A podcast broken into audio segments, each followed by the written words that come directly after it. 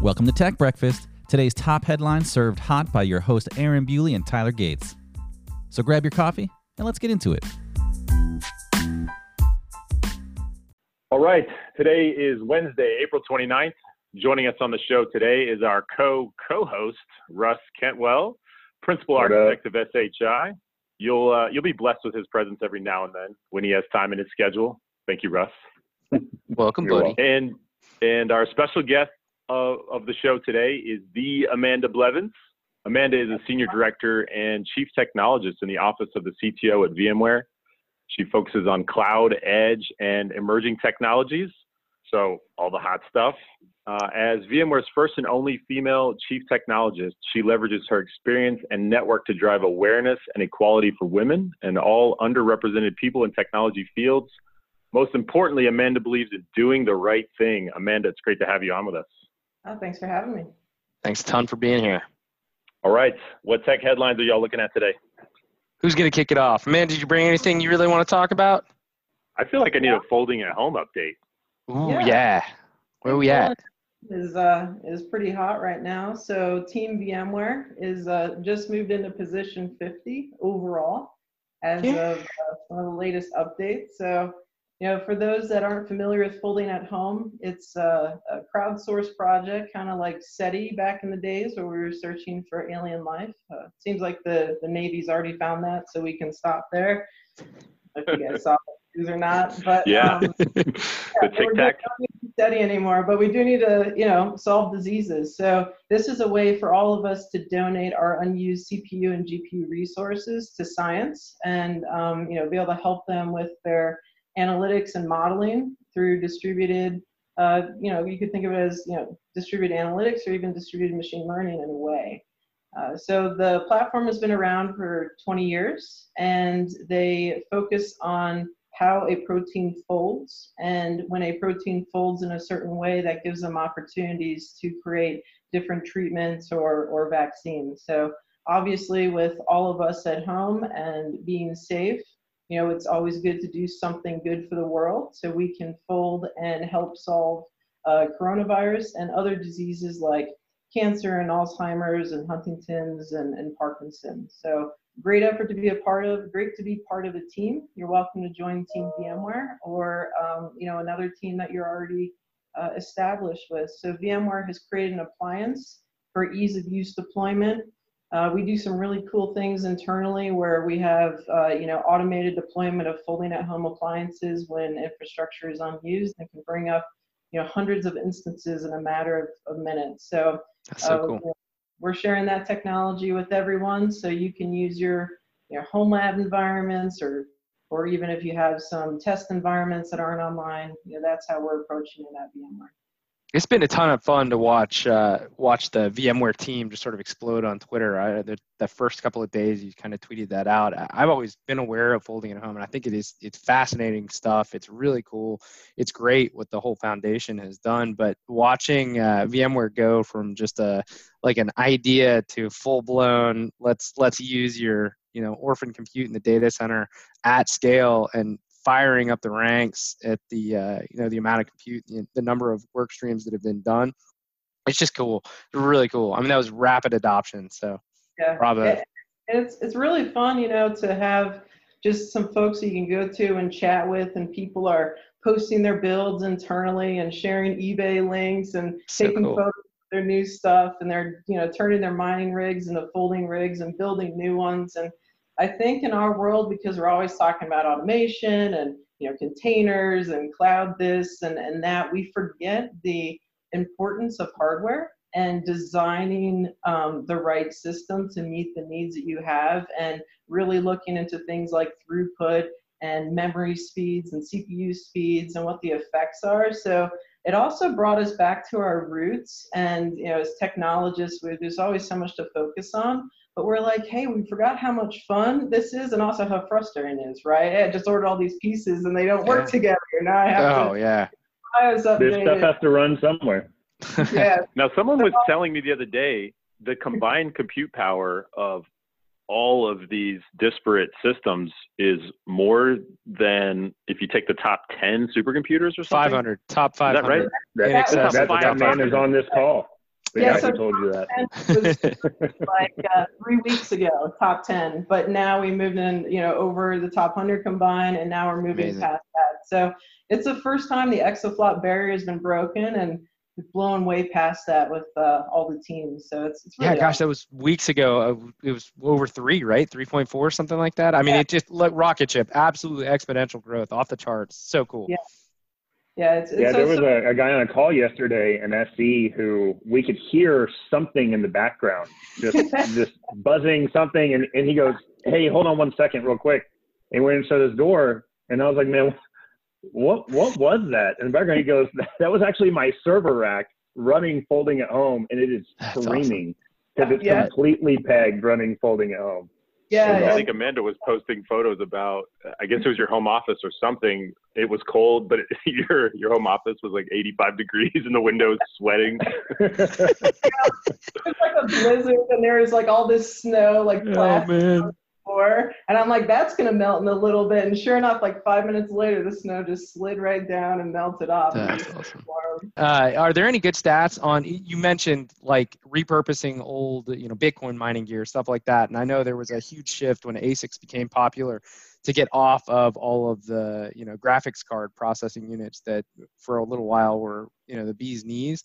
Um, Mhm. uh, Do you do you know if there are stats that show how much maybe those orphaned assets are actually contributing to folding home? I know that's a deep dig into data, but I, I would think that'd be neat. Yeah, yeah. So on the folding at home, they have like stats.foldingathome.org. Um, they show like how many GPUs are contributing, how many CPUs are contributing, what the manufacturers are for that, um, you know, what operating systems are involved. So they, um, for GPUs, they use CUDA, and unfortunately, NVIDIA no longer supports CUDA for AMD on Mac. So if you have a Mac and you want to contribute, it'll be CPU only, which is fine. Um, but if you're like, hey, I really want my GPU to get in the mix, you can uh, bootcamp it. And so I have a couple old bootcamp Macs that are folding as well. So you can see all those stats, and uh, they they have a Twitter account, and they keep posting, you know, the updates of how many people are, you know, how many donors, how many devices, what the layout is. So that really goes into it. But also to your point, um, we've been doing trying to do some math internally around a kind of a cost per working unit completed um, or point per you know per cost of GPU and then also power being pulled. And it's a little hard to normalize because everybody has such different environments and because working units are a bit of a black box and variable. But um, you know, if you want to get involved and you, you don't have a GPU yet, the um, NVIDIA 2060s or the 2060 Supers are fairly um, uh, cost effective and they can still put out like a million points per day. So Wow. just a thought if you're looking for a project, there's a lot of good gear to, to order that's fairly inexpensive and you can still contribute a lot. Awesome, Yeah, that's a great suggestion. for sure. Call out You'll- there. This is Well, there you go, ad listeners. Get out there. Get a, get a processor. Start contributing. So let's Yeah. solve some real problems. well, hey, I got a good one that dovetails off that, and this one's all for Mr. Russ, which is great. Um, so I read that Bring the it. Xbox, uh, you know, chief staff or uh, chief operating officer, right, Phil Spencer, uh, he was saying Yep. that the next gen gaming systems are uh, likely to bring to the table, um, you know, something similar to the 2D to 3D shift. And I know that's close to home for you, but back to the uh, you know teraflops, exaflops, uh, the the next gen Xbox and PS4s or whatever, no PS5, right? That'd be the next one. Um, they're they're both Right. over or at least in the range of 10 teraflops a piece out of the gate, which is uh, pretty cool. They're saying it brings them up to the level of like high-end uh, PCs, and I know you're a, a heavy PC gamer. Um, obviously, the, the thing there is that generationally, your your your appliances, right, aren't aren't going to be able to keep up because you're not going to be throwing in new hardware all the time. But what do you think? Do you think he's right? And do you think uh, do you think they're actually going to achieve high-end compute comparisons? The all of the the floppy talk is is all sorts of fun, and don't get me wrong, they're like hero numbers we see in benchmarks on storage arrays and stuff like that at 100% 4K reads. But the reality is that I don't think we're about to see a 2D to 3D type of shift in graphical fidelity. I just think we've reached a point where we're well beyond diminishing returns. Uh, you know, we actually see developers going the other direction. Heck, just uh, Riot released a game called Valorant to compete against the other esports styles like Counter Strike, which obviously I play a lot of. That game actually is meant to run on everything. I can I can deploy it on my little my little awesome. underpowered PC that I have over here, Tyler. I can I can run bringing you know decently So when you- uh, on on that little machine.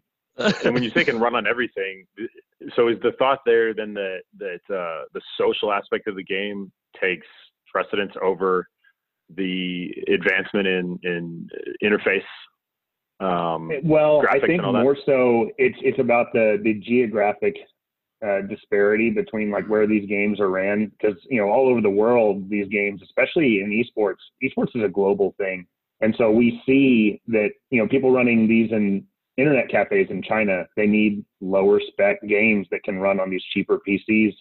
Um, and so they just need accessibility for people. So we're, we're just seeing a point where graphics have reached good enough for a lot of people. So you see super high end stuff like Red uh, Red Dead Redemption 2 that released, but then you see much lower end stuff that's also very very uh, powerful. So I, that's why I say I don't know. I mean, I feel like our next 2D to 3D shift is really going to be in the world that Aaron likes to live in right now, which is the virtual reality realm yeah. augmented reality. You know, I think we're going to see that's a bigger jump to me.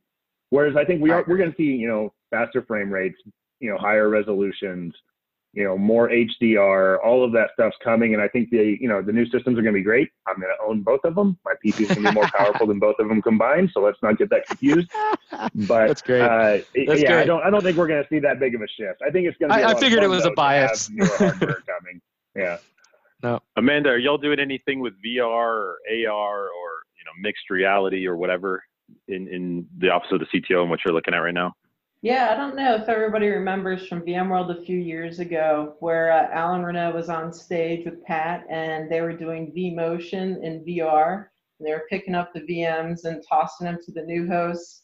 And so uh, Alan has taken that, um, you know, that interest and that technology, and he does something called X Labs, which in the office of the CTO at VMware, if you have an idea, a good tech idea, and there's a business opportunity, you can submit it to our X Labs program where instead of doing your day job, you can then move over to X Labs and, and work on this new technology. So um, Alan's part of a team there, and they're uh, they've built an AR platform. Um, and this AR platform is is focused on uh, you know being that place where enterprises can then leverage to build their AR and VR apps. So uh, at VMworld last year, they had um, a demo available in the Solutions Exchange where uh, the demo was how to assemble a server. So if you're in a manufacturing situation and, Yeah. and you need to know like how am I going to do something, in AR you're overlaying reality with this augmentation of you know digital information. So it's look over here, pick up this power supply, slide it in here. So you can imagine the power of something like that for folks being trained, new jobs, or even you know, really complicated things that might require stopping your focus and going back and looking at a manual and coming back here. Instead, it's all right in front of you. So Well, that stuff's huge in manufacturing especially too and i know Bewley, you and i talked about this a little bit but my old alma mater lockheed martin right when i was there gosh going on you know half a decade or more ago we we focused a lot on work instruction at you know point of work right? And at the time you know vr ar wasn't anywhere near that but we we talked about where that kind of technology goes because the idea of pl- printing out blueprints and actually having mechanics you know having to go reference the documentation finding errors in documentation which is normal in you know digital thread manufacturing processes but that doing highly specialized highly accurate tasks at point of work like absolute game changer when it comes to AR VR. It's safer, it's easier to identify problems. It's obviously right there, which makes productivity, you know, easier to to track as well as improve. Right? Um, I, I that stuff is just fascinating to me. Yeah, yeah, completely agree. And I think, you know, a lot of folks are, are concerned about machine learning and AI and, and, you know, the machines are going to rise and the matrix occurs, right? But it, it's really how can we use technology to augment ourselves as humans and, you know, uh, kind of take away the repetitive tasks that, that some Yeah. sort of algorithm is better at and be able to provide us the information and data we need to make better decisions because I think it'd be very, very difficult to be able to model our own brain and the capabilities that we have anytime soon. Agreed. No, that's It's a good point too. It, it might be, you know, the North Star, but it's not going to happen overnight or, Right. or anytime soon at all, really. Right, right. Well, speaking of science, um, I have an, an interesting an interesting one here. It's funny you throw one at me, Tyler, and I feel like I'm maybe going to throw one back at you.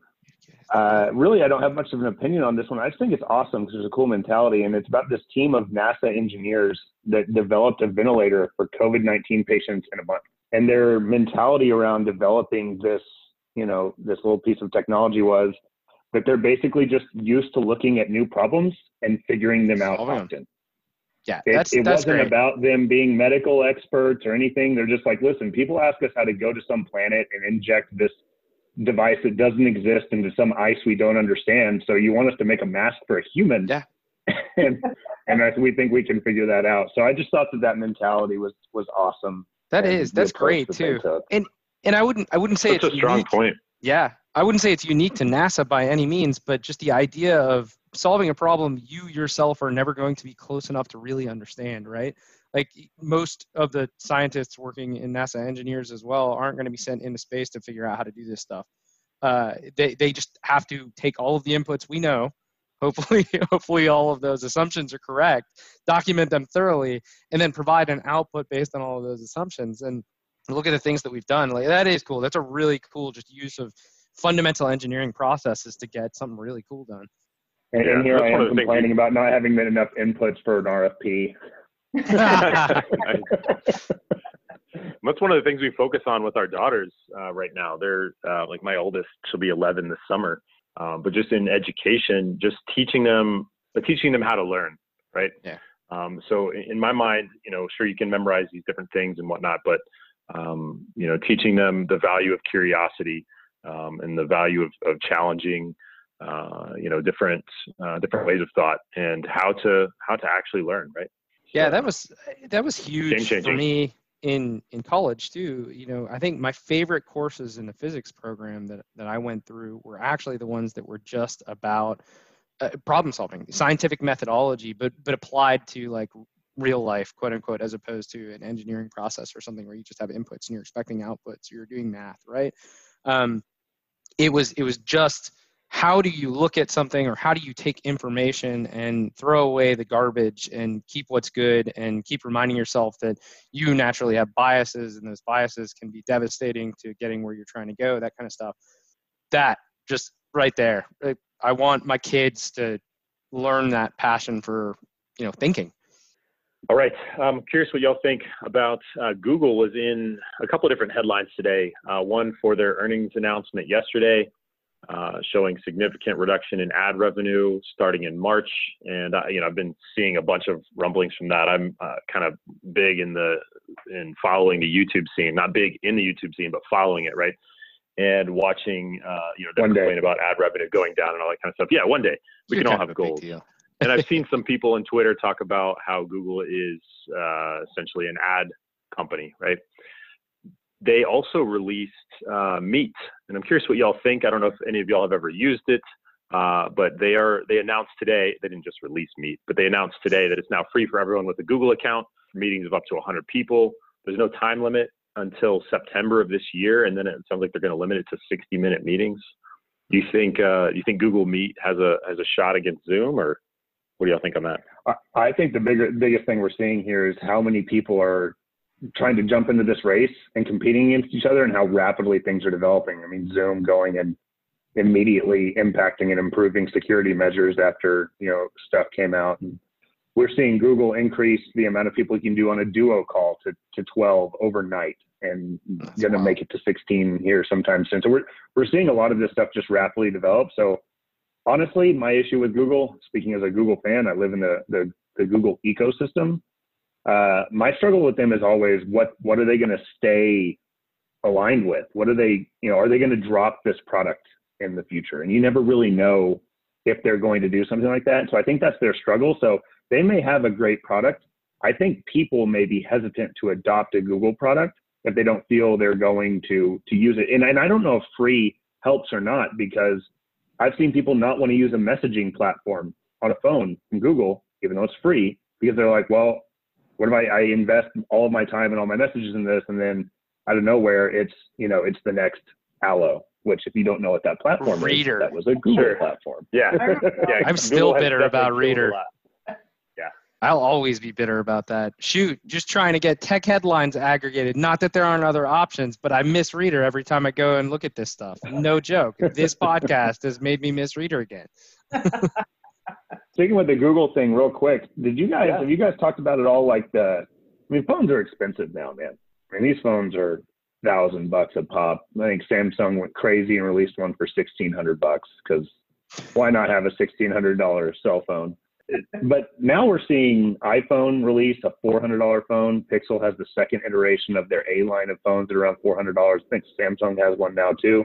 Are you guys when you buy your next phone? Is it going to be a thousand dollar phone, or are you going to look to some of these, you know, four hundred dollar options that we got out there with the iPhone SE and the Pixel 4a? Because even though I have a Pixel 3, which I paid a grand for, I'm sitting here looking at this 4a like, hmm, four hundred dollars for a phone that's maybe good enough is kind of interesting. I kind of like the idea of it. Maybe I would get phones more often. I don't know if that's a good thing. Um, just seeing this proliferation of mid-range phones that have good enough stuff because just like in the data center, all of the intelligence is moving to software.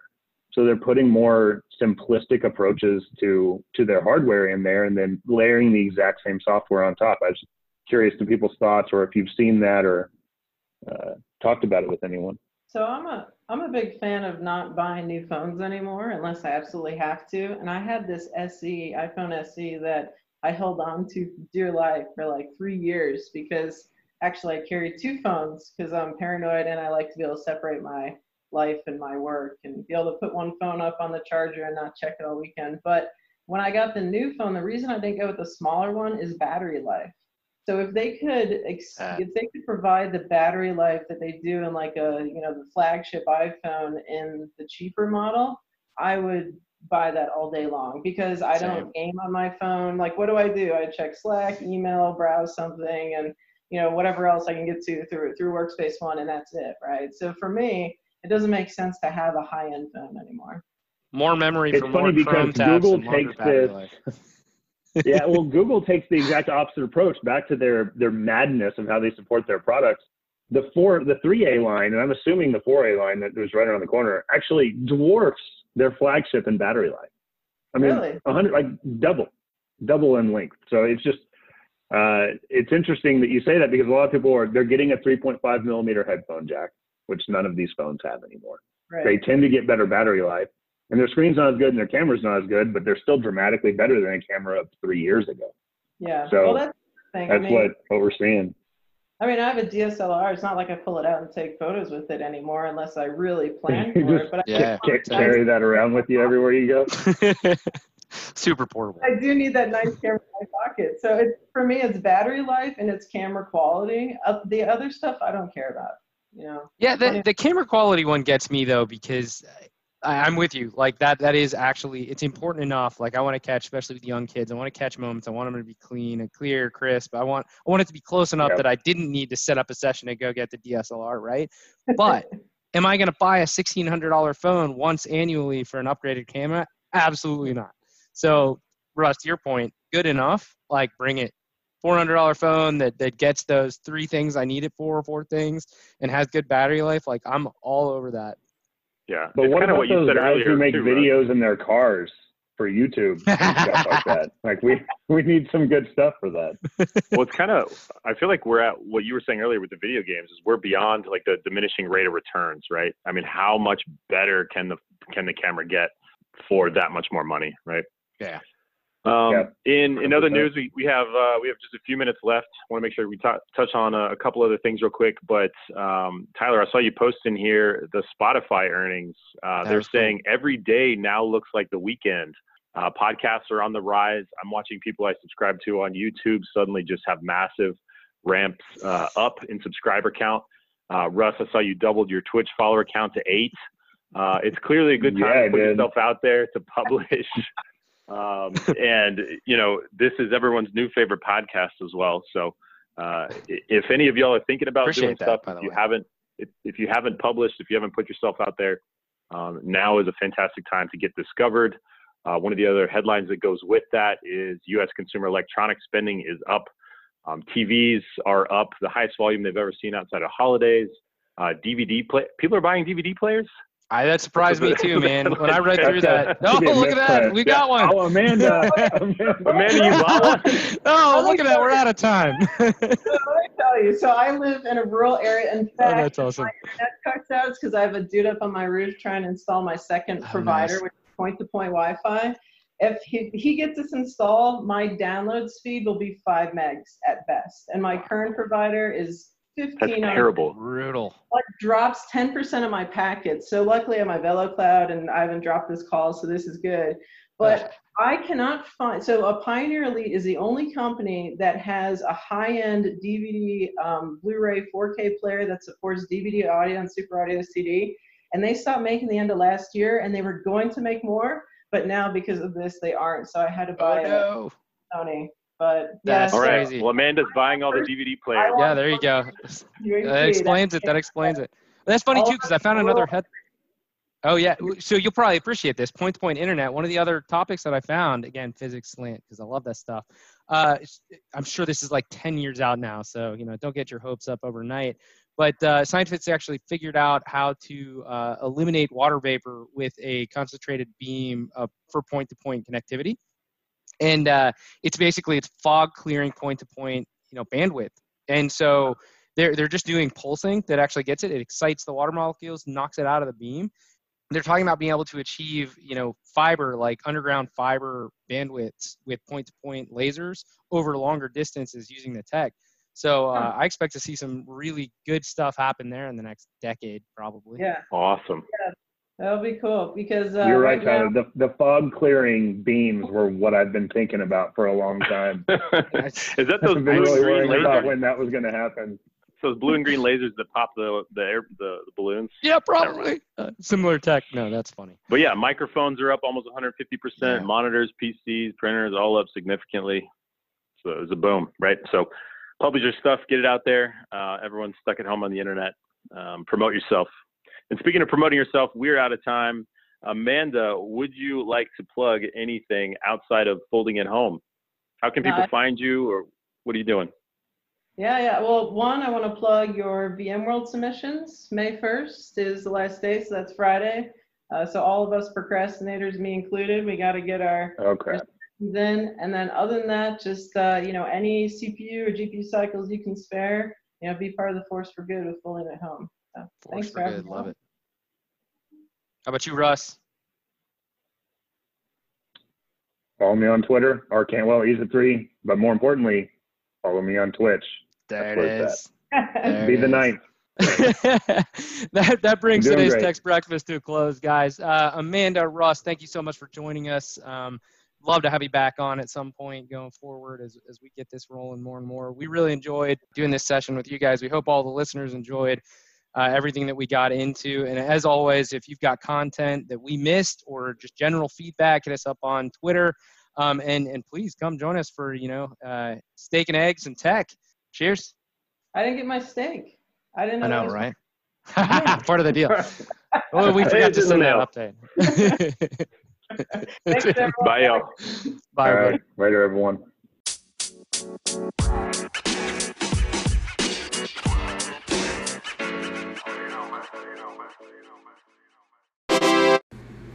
This is Jay Cuthrell. I listen to the Tech Breakfast. You should too. It's much more informative and much more nutritious than your typical bowl of cereal.